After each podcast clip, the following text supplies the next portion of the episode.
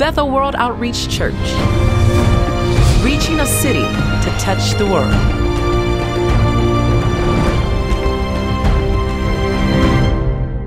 So I want to read Ephesians chapter 2.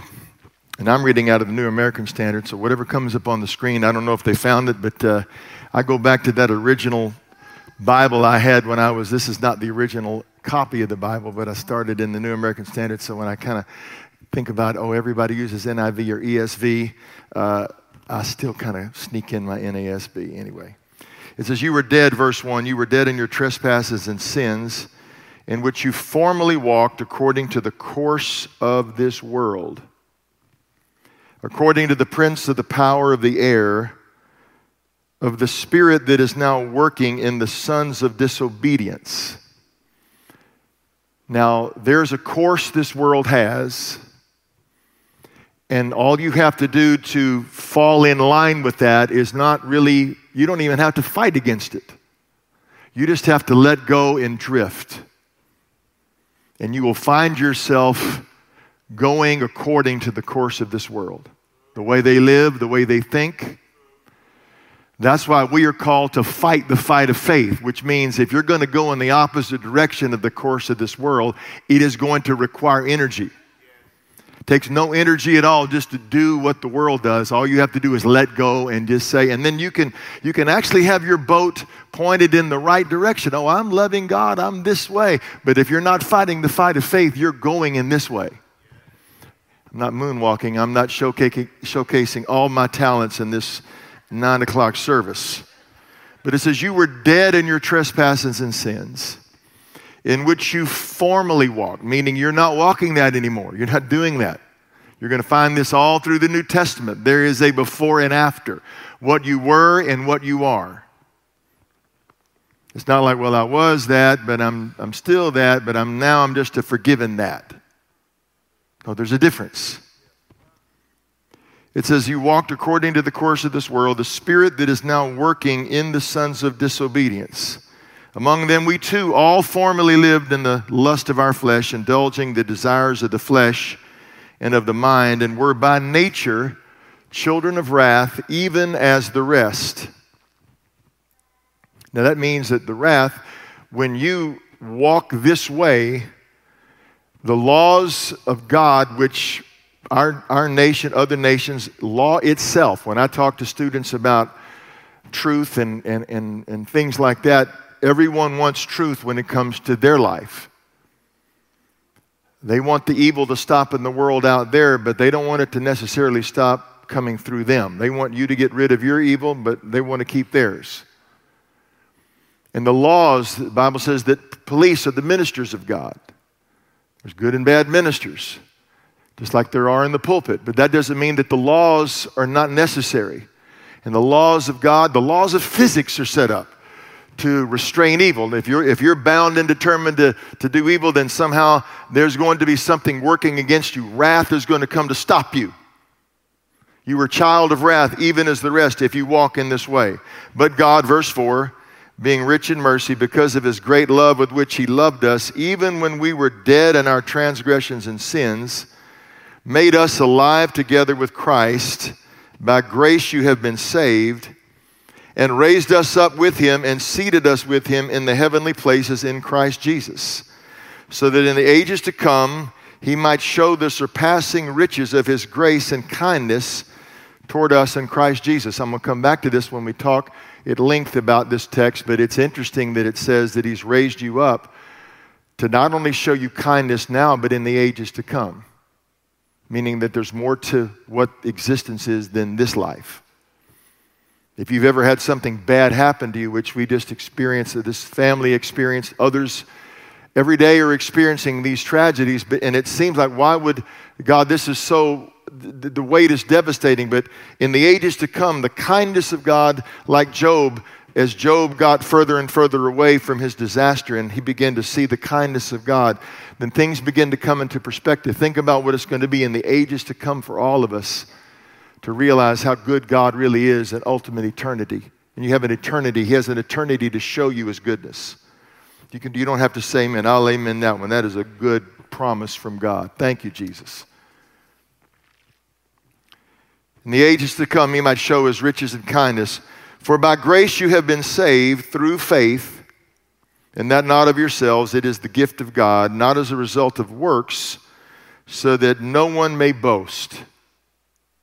And here's verse 10 For we are his workmanship, created in Christ Jesus for good works, which God prepared beforehand that we should walk in them. Father, help us in these brief moments to understand that we have an opportunity in simple faith to walk into some pretty astounding things for your glory and your honor. Amen. We all walked according to the course of this world. We were dead in our trespasses and sins in which we formerly walked. It says, and were not only child of wrath, it says, according to the prince of the power of the air. Meaning that if you want to walk this way, you get supernatural help. Think about that. It says there is a spirit. Put this back up if, if you can, Robert, and I'm thank you for being flexible back there. There's a spirit that is at work in the sons of disobedience. Meaning that when you look out and you see evil, it almost seems like it's choreographed. You ask yourself, how can evil people seem to find each other? How can divisive people, how can racist people, how can all of these people, they seem to find each other? Because there is a spirit, there's an air traffic controller for the kingdom of darkness. Not only that, there is something inside of those who are dead according to their trespasses and sins. That was a little bit ahead of the moment, but that's okay. I'll talk about that in a minute. That, I just saw that. In other words, it says in Romans 1:30, it says when it says the wrath of God comes upon all those, and it begins to list all the problems in Romans chapter 1 that are going on in our world. Then it says they are inventors of evil. They invent ways to do evil. There are people today that are sitting around trying to think of ways to hurt people. They are, they are scoping out neighborhoods, they're scoping out governments, they're scoping out nations, and they're trying to figure out how can I do evil? That's what Romans 1:30 says. It says they are inventors of evil. This is the course of this world. This is our challenge. On April 30th, a young man opened fire at University of North Carolina, Charlotte. Three days later, the Holy Spirit said, Go to that campus. So I got on a plane here, just flew. It's just a little simple flight went to the University of North Carolina, Charlotte, and walked the campus. They'd actually dismissed the students and said, if you're not flunking, then you can go back home. And so the only people there were really in trouble. And so I walked around the campus and just met people. And what you saw, you can put that back if you don't mind, Robert. So this is what happened a couple of days ago. So I went to the campus with my friend Frank Turek and we did this outreach, if God were Evil. Here's the next slide, if you can see that. This is the students that showed up. This was on, this is Sunday, so this was Thursday. Kids got saved. But there's, when evil happens, there's a response to it. There's, a, there's a, an openness. 9 11, September 11th, many of you don't re- know the story, but it's a part of Bethel's story. Uh, I was sitting watching the, the buildings go down, and the Lord spoke to me go to New York. So I, I told my wife, and usually I think, you know, my wife's going to tell me I don't like you to travel, and especially on, a, on the day after 9 11, I'm, I'm, I'm just hoping she goes, No, you can't, that's crazy. And she goes, You know, I think you should. So we start, we have a prayer meeting in our old sanctuary, September the 12th, and that night at 10 o'clock, I start driving with three other people to New York City about 10:30 at night, I had a thought in my mind, and I called our dear friend, our late dear friend Cynthia Williams, who was a news anchor here at local affiliate. And I said, Cynthia, it's 10:30 at night. Most people weren't asleep because after 9/11, if you remember, we were all just kind of up at night wondering what next. And I said, Do you know anybody in the in the New York media? That was the thought that came to my mind. And Cynthia called me back. She says, I have one name. One name. Her name was Alice Ree. She was a uh, Korean American, uh, worked with MSNBC, We got to New York on the 13th of September, about 10 o'clock at night, went as close as we could to ground zero, and there was, there was Alice Ree. And she looked at me and she said, What are you guys doing here? And she said, she said, I was this close to giving up on God. She said, I was, I was at Columbine covering the aftermath of the shooting. And she says, Here with all this mess. And she was literally in the place next, as close as you could get to, the, to ground zero, with all the people. If you remember September 11th, of course, we said we'd never forget, but we've forgotten.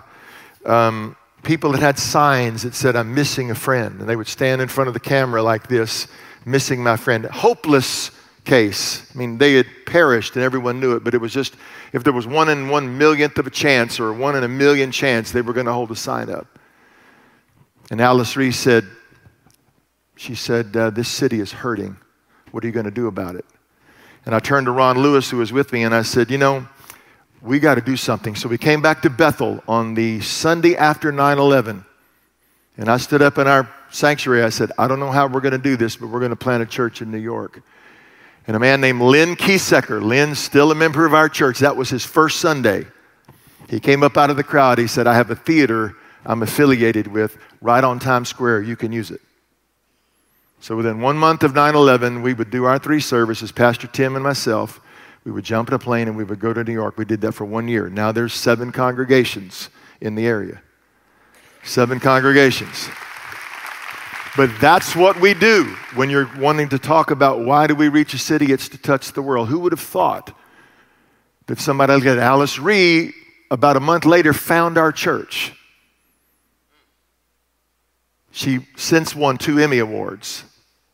Still a very close friend. She'll be here soon at Bethel. But the orchestration of evil there's always a response. Wherever the enemy comes in like a flood, the Spirit of the Lord's going to raise up a standard. And he's not just going to use Pastor James or myself, he wants to use you. There is a spirit, listen, the most unassuming, innocuous, unlikely people are being used to do evil.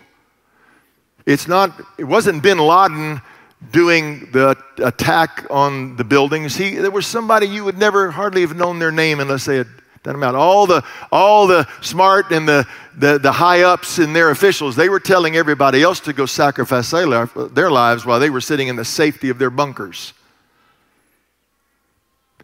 It says, We walk this way according to the course of this world, according to the prince of the power of the air, the spirit that is now at work in the sons of disobedience. But then, number two, it says, But God. I, in, in some circles, they, they, they do a whole sermon on those two words. I, I don't have that kind of anointing to do that. Uh, it would come out wrong if I started talking that way. They said, What's he talking about, God? but it is an interruption. It is a, but God being rich in mercy, even when we were dead in our trespasses and sins, made us alive together with Christ and raised us up. Now, that doesn't mean physically, I'll, I'll, get this in a moment. It doesn't mean necessarily it's not a physical resurrection at this point. It's saying that He has changed our perspective, He has changed our point of view, He's changed our vision, He's raised us up. It's as if we couldn't see anything like we were at Disneyland as a little kid and we were just this little hey all we can see is is you know people's backsides and God in his mercy raises us up and puts us on his shoulders and says I'm going to show you what I'm doing in the planet. I'm going to give you a perspective. I'm going to raise you up and let you see something. And he wants you to see it but how does he raise you up? It says, But God, being rich in mercy, even when you, we were dead in our trespasses and sins, made us alive together with Christ. By grace you have been saved. How did that happen? Were you just walking along one day and all of a sudden, you know, you get zapped? No, he already mentions this in Ephesians, the first chapter. Go back there to Ephesians 1, or look back up if I, I, I didn't give you this in the back, but it's there. It says in verse 13, it says, In him, after, look, listen to verse 13 of Ephesians 1. In him, you, also you, after listening to the message of truth, the gospel of your salvation, having also believed, you were sealed in him with the Holy Spirit of promise. So, guess when he saved you by grace and, and made you alive together with him? It's when you heard something. So, every one of you sitting in this room who love the Lord, and I'm, I'm assuming that because, again, I say if you're running from God and you showed up here at 9 o'clock on this Sunday morning, you're not doing a very good job. So, this is not usually the people that are really seeking the Lord. These are the people that have sought Him and are coming for encouragement, edification, fellowship. Why? So that we can go back out and engage this city.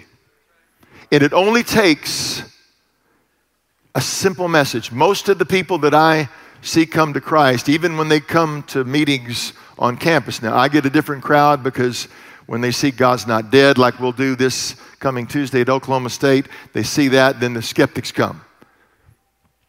And the skeptics come in hoping to debate and hoping to contend, and they end up hearing something that you can just tell you ever, and uh, you ever, you ever seen a, and I don't want to trivialize this because I'm not calling any person a dog, but have you ever seen a dog get something on them and they're trying to shake it off?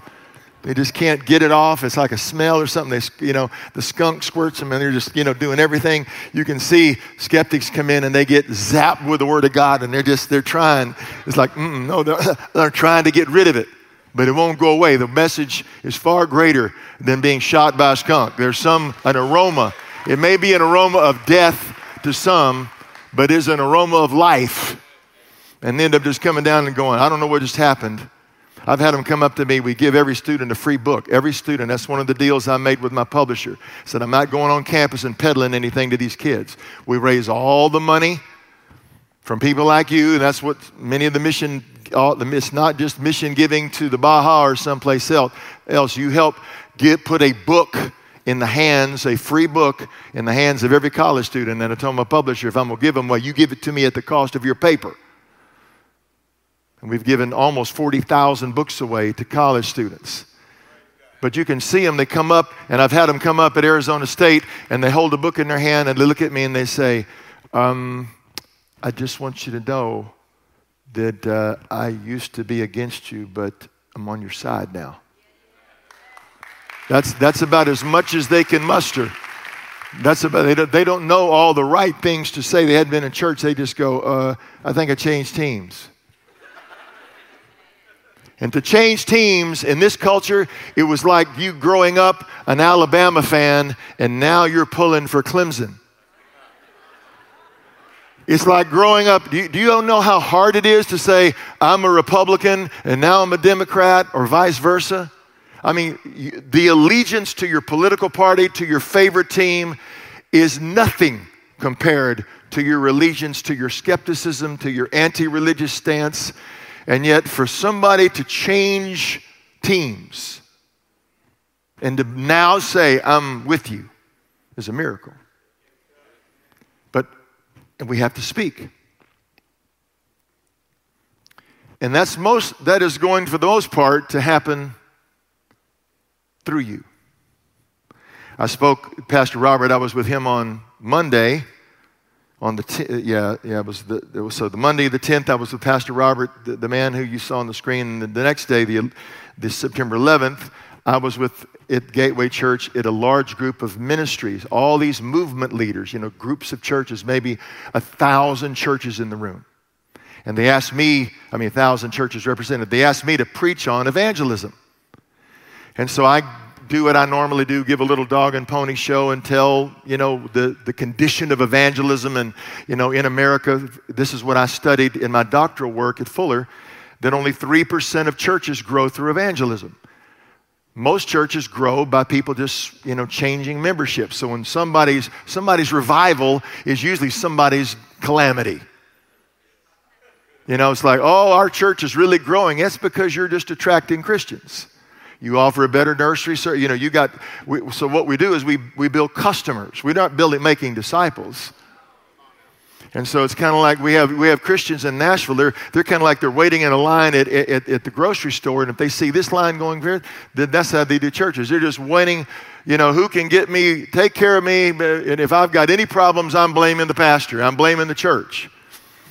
I tell you, don't look, we may not be the best in the world, but boy, we're sure not the cause of your problems. We, there's nothing we're doing here that's really not trying to help you where you live. Help your children. We're doing everything we can. So, so we may not be as good as you think, but we're sure not as bad. That's what I tell them about me. So just, just kind of don't throw me under the bus because of your problems. We're trying to help you. But you know, and, and, and it's so, I just, I looked at these guys and here's what I told them. Here's what I told them. I get real, I, I, get, I, get, I get real upset. You know, Jesus took a whip when he saw something going on in the temple that was unprofitable or was in the wrong thing, he started cleaning house. And I looked at these ministers, I said, I don't care about your vision. I said, I don't care about your values. I don't care about your strategy. I said, all of that is meaningless if you and your people cannot clearly articulate the gospel. I said, what saves people is the gospel. I said, if you have a bunch of people that know all about your church, but they cannot take the gospel and understand it and articulate it, you who were dead in your trespasses and sins in which you formerly walked, you heard the word of truth, the gospel of your salvation. The Spirit of God sealed you. Something happened when you heard the gospel. That no other, all of the trappings. So I go into churches that are vast and I'm thinking, what is this? What's going on here? If you ask any individual, can you articulate it? That's why we go to great lengths to say, learn the gospel. It's simple. Be able to articulate it, be able to speak it. Well, they looked at me like you're looking at me. That's okay. I don't care. I do not care. I want you to know if we miss that point, we have missed everything. But God, who is rich in mercy. But look at what he says in the end. He says, for we are his workmanship, created in Christ Jesus for good works, that God has prepared beforehand that we should walk in them. So now think with me logically. If there is a course to this world, and if you get help, not only because, you know, if you're going this way, if you're going this way and the course of this world is this way, you've got a lot of company. You got a lot of people saying, man, you know what? You're doing the right thing. You ever thought you were going the right way because you were following a bunch of other people? And, you know, my thoughts always, well, man, all these people can't be wrong. That's what I used to think when I go up to Whataburger, In-N-Out, see a line. Well, that, this must be healthy. All these people can't be wrong and they're standing in line. But you start going this way, it seems lonely for a while, but uh, uh, guess what happens? All of a sudden you now you got help going this way. You get into a church and then you get a small group. Remember when Jesus said that when the demon goes out of a man, it goes and ser- searches in waterless places and it doesn't find any rest. And it says, I'm going back to where I used to live. I had a good thing going in that fella. And the demon goes back, and but what does he do? He brings seven demons more wicked than himself. And my, my question to Christians is if do we have the sense of a devil? Do you even have the sense of a demon? A demon says, if I'm losing, I better go get some help from more wicked spirits. If a Christian's losing, they just don't want to tell anybody. Why don't you find seven people more righteous than you? That's small group. That's just getting in a small group. The demon, the demon basically tells the other demons, hey, I, I'm not doing good. Hey, man, what, what, what, are you doing here? I thought you had a good thing going. Yeah, I was over there, and, and uh, this guy was doing good. You know, I mean, he'd go to church, but it didn't matter to him. You know, he still went out and did what I told him to do. But I got into this church, and there was a guy named Pastor James, and I thought he was just going to be like every other Christian. And he went and touched my, my, my, my good thing I had going, my free ride, and bam, I was evicted. So that demon goes and humbles himself to the other demons and says, You know, I'm, I'm, I'm not doing good. And he goes and brings seven devils more wicked. Why don't we have the sense of a demon to find seven people more righteous than us and saying, Hey, I'm losing. I don't want to lose. But we have good works prepared. So if there is a spirit at work in the sons of disobedience. And we can see all the evil and oh, what's next and oh, this and that and the other. Don't you think there's a greater spirit at work among the sons of obedience? You see, the Holy Spirit is a greater spirit, the creator. And if you start walking this way, He wants to help you. He wants to bring others around you. And He wants to start, if there can be inventors of evil, He wants you to start inventing how to do good stuff. All the good that's going to come, that this video context at this conference we just had, I gave a message called Every Nation 2040 because what the Lord spoke to me, my mandate and what I'm existing for, is to reach every nation in our generation. We're in 80 nations now, so that's what, I, that's what I'm all about. It isn't just to build a nice church, it isn't just to have my sermons listened to on YouTube, it's to reach, that's my heavenly instructions, every nation in your generation. By 2040, I believe we can do it. But you know how it's going to happen? It's not going to happen just through Nashville or Manila. It's going to happen with the average Christian getting an idea and God using them to open a door, and it happens all the time. Nations have opened up because of just a person listening to God. The Lord gives them a relationship. We've had the nation of Brazil open up to us because of a tennis, tennis coach at this church named Jack Center, who brought the most, the, the, most, the most published psychiatrist in the world who was taking his kids getting, getting tennis lessons in town, brought him to church.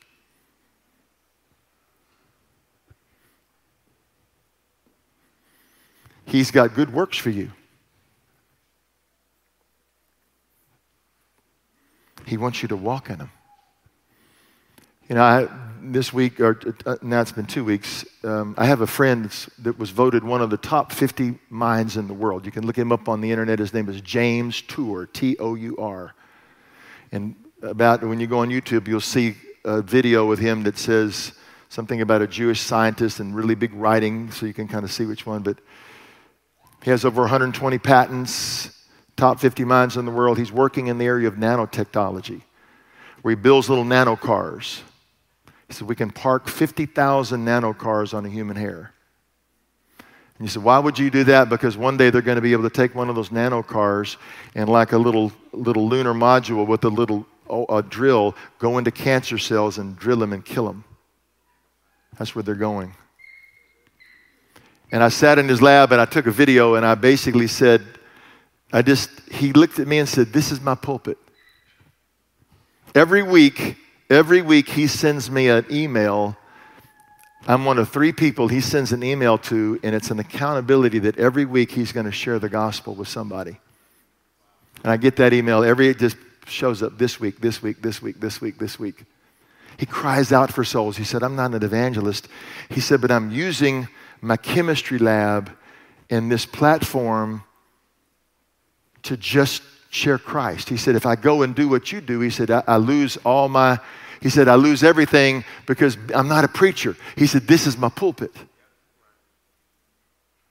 I walked into an office the other day, and a woman had been through our evangelism training at Gateway, and she was the head receptionist, and she was beaming. You could tell. Everybody else looked like they were thinking about work.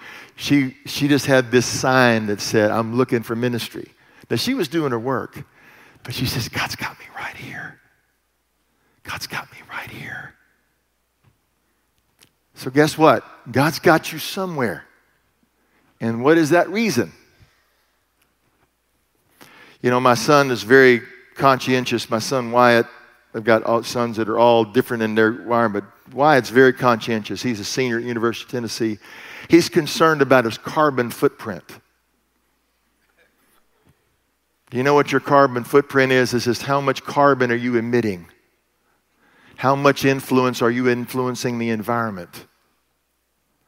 And I started thinking about, you know what? I think that's important that we all know our carbon footprint, but what about our outreach footprint? What is the impact of our lives on those around us? And how, what does that footprint look like? Does it even exist? And I started I started carrying the Bible around. Number one, I know I got my Bible on my phone, but it's, it's funny. When I have this in my hand versus this, when I have this in my hand, I'm not, I might be in the book of Mark, but be tempted to turn to Twitter. But when I have this in my hand, I don't have there, so I can only turn from Mark to Isaiah. That's my temptation. I've got 66 apps right here, 66 apps. And you know what? When I got this out, Pastor James and I were doing a, a, a wedding uh, last weekend, wasn't it, Pastor James? And so I got up to go to the coffee shop, and you know, bringing a big, you know, bringing a big Bible on the plane or in, in the coffee shop, it just feels weird. I know. But if you get on Southwest Airlines, it will really give you the best chance of getting a seat next to you open. Just have your Bible out. No one wants to sit next to the religious fanatic. No one does. So you mean, I mean, I'm telling you, you will get to the last seat, and then you can just see a person looking at that Bible, looking at you, going, "Is there any other seat here? Can I sit up front? I'll sit in the bathroom." I mean, they're doing everything they can to avoid sitting next to you. Stand to your feet. Let me close here while I tell the story. so I get up to go to this coffee shop in the morning. This is on a Saturday morning. So not this, not yesterday, but a week before. And, and, and I have my Bible. And I, when I'm walking in the coffee shop, a man sitting in the coffee uh, shop just, he didn't holler at me. He said, Is that a Bible? And I said, Yes, it is. He says, and he just, I mean, he just, he just leaned back. He said, I need the Bible. I need the Bible. So I sat down. Now, we teach a little approach that anyone can use. You don't have to have, we have little tools called the God test and things that, if you're really interested in how to really seriously engage people. But if you can just remember this, we call it SALT. You start a conversation, you ask questions, you listen and then you talk. What we normally do is we do the other method. We call it the talk method. You start talking, you argue, that's the A.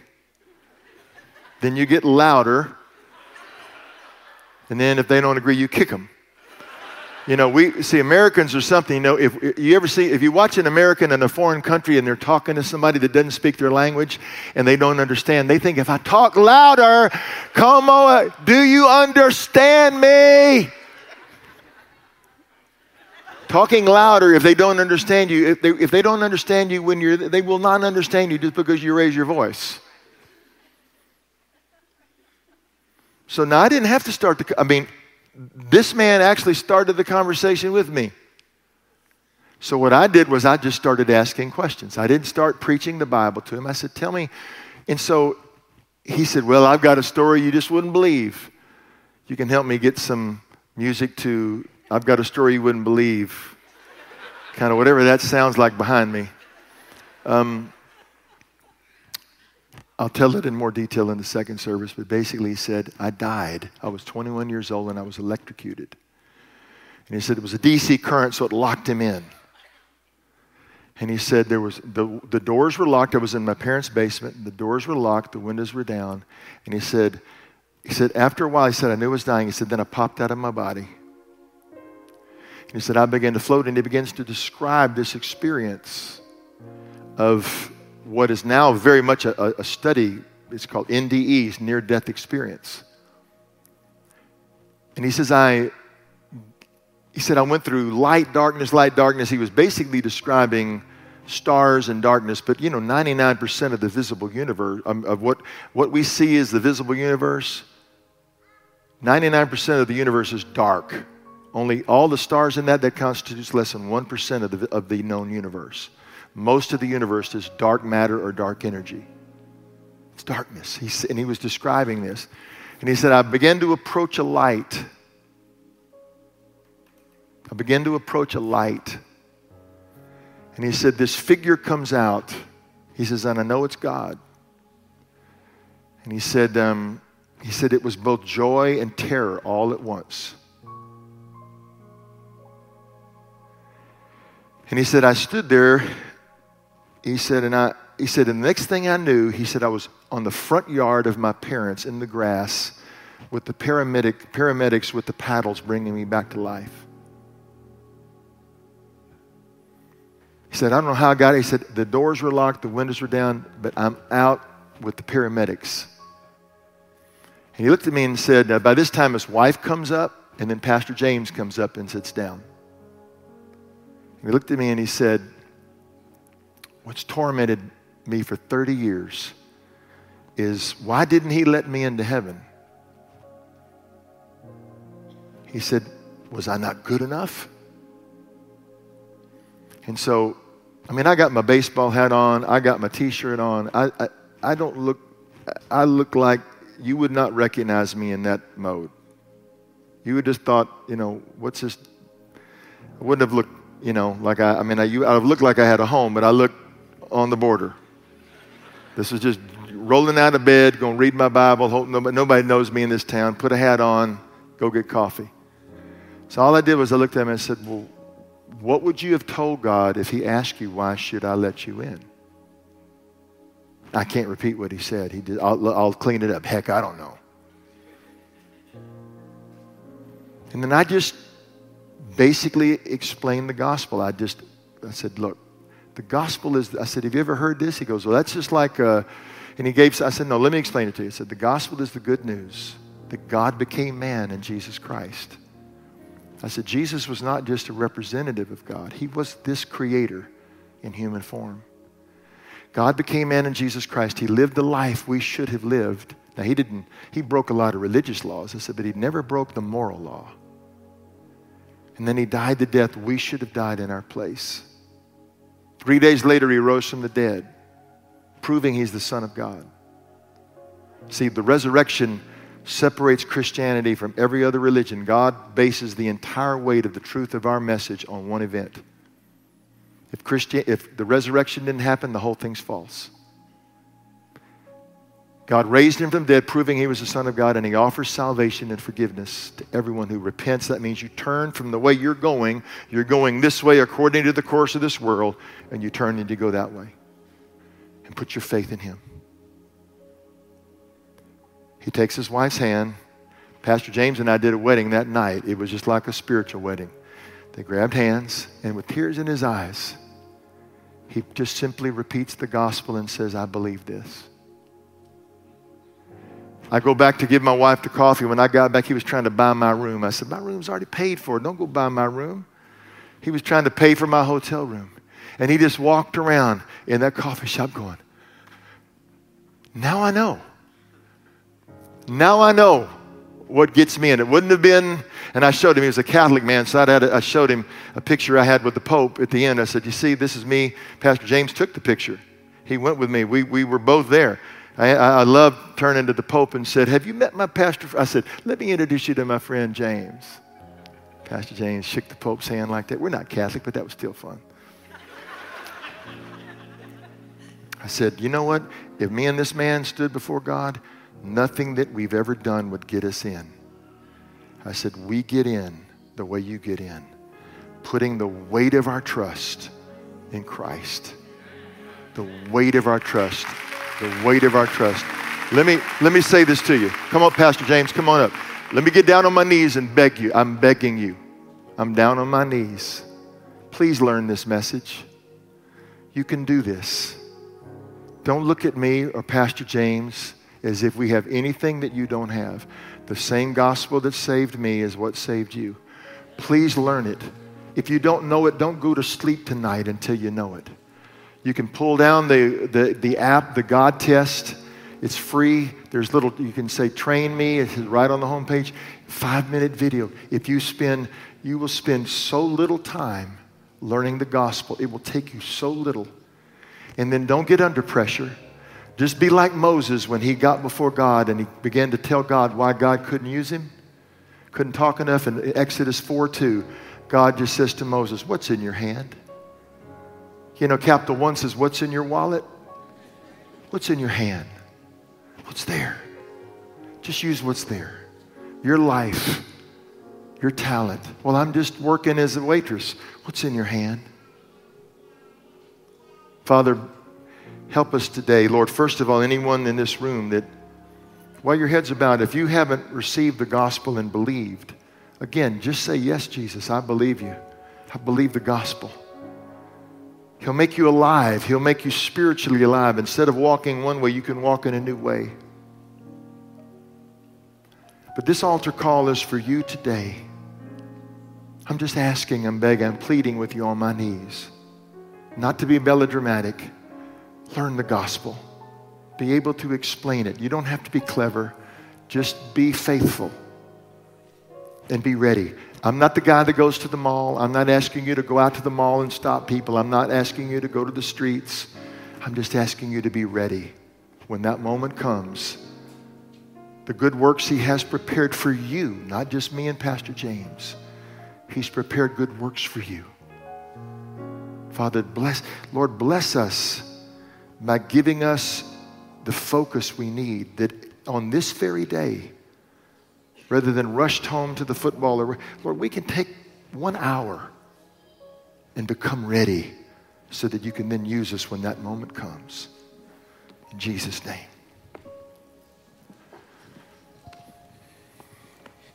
You know, ministers, you can come down. I know that the message was impactful to you. But I pray that if someone's here and the message of Jesus Christ and Him being Lord and Savior has never been something you publicly confessed, I want you to be able to come down. If you need to get prayer for healing or deliverance, or the devil's been kicking you all around and you want somebody to help you defeat them, the people up here are assigned to pray for you. Immediately following this prayer, you can come down and get whatever the need you have. You can get somebody to fight with you and to stand with you, whatever it is. Immediately following that prayer, I'll be to the your right, my left at Guest Central. We'd love to meet you if it's your first time here. Lord, I pray that you bless everyone that is in this room. If you've watched this message and you want to make Jesus Lord of your life, I've got good news. You can do it right now. I want you to pray with me. Say, Lord Jesus, come into my life for the rest of my life. I acknowledge I am a sinner. I need you, my Savior. I believe you died for me. I believe you were raised from the dead on the third day and I confess that you are now Lord of my life. If you've just prayed that prayer, I have good news for you. You have eternal life. The next step for you is to get in a Bible believing church. We volunteer to be that church. But if not us, we pray God's blessings on you as you search for God's best for you. Thank you.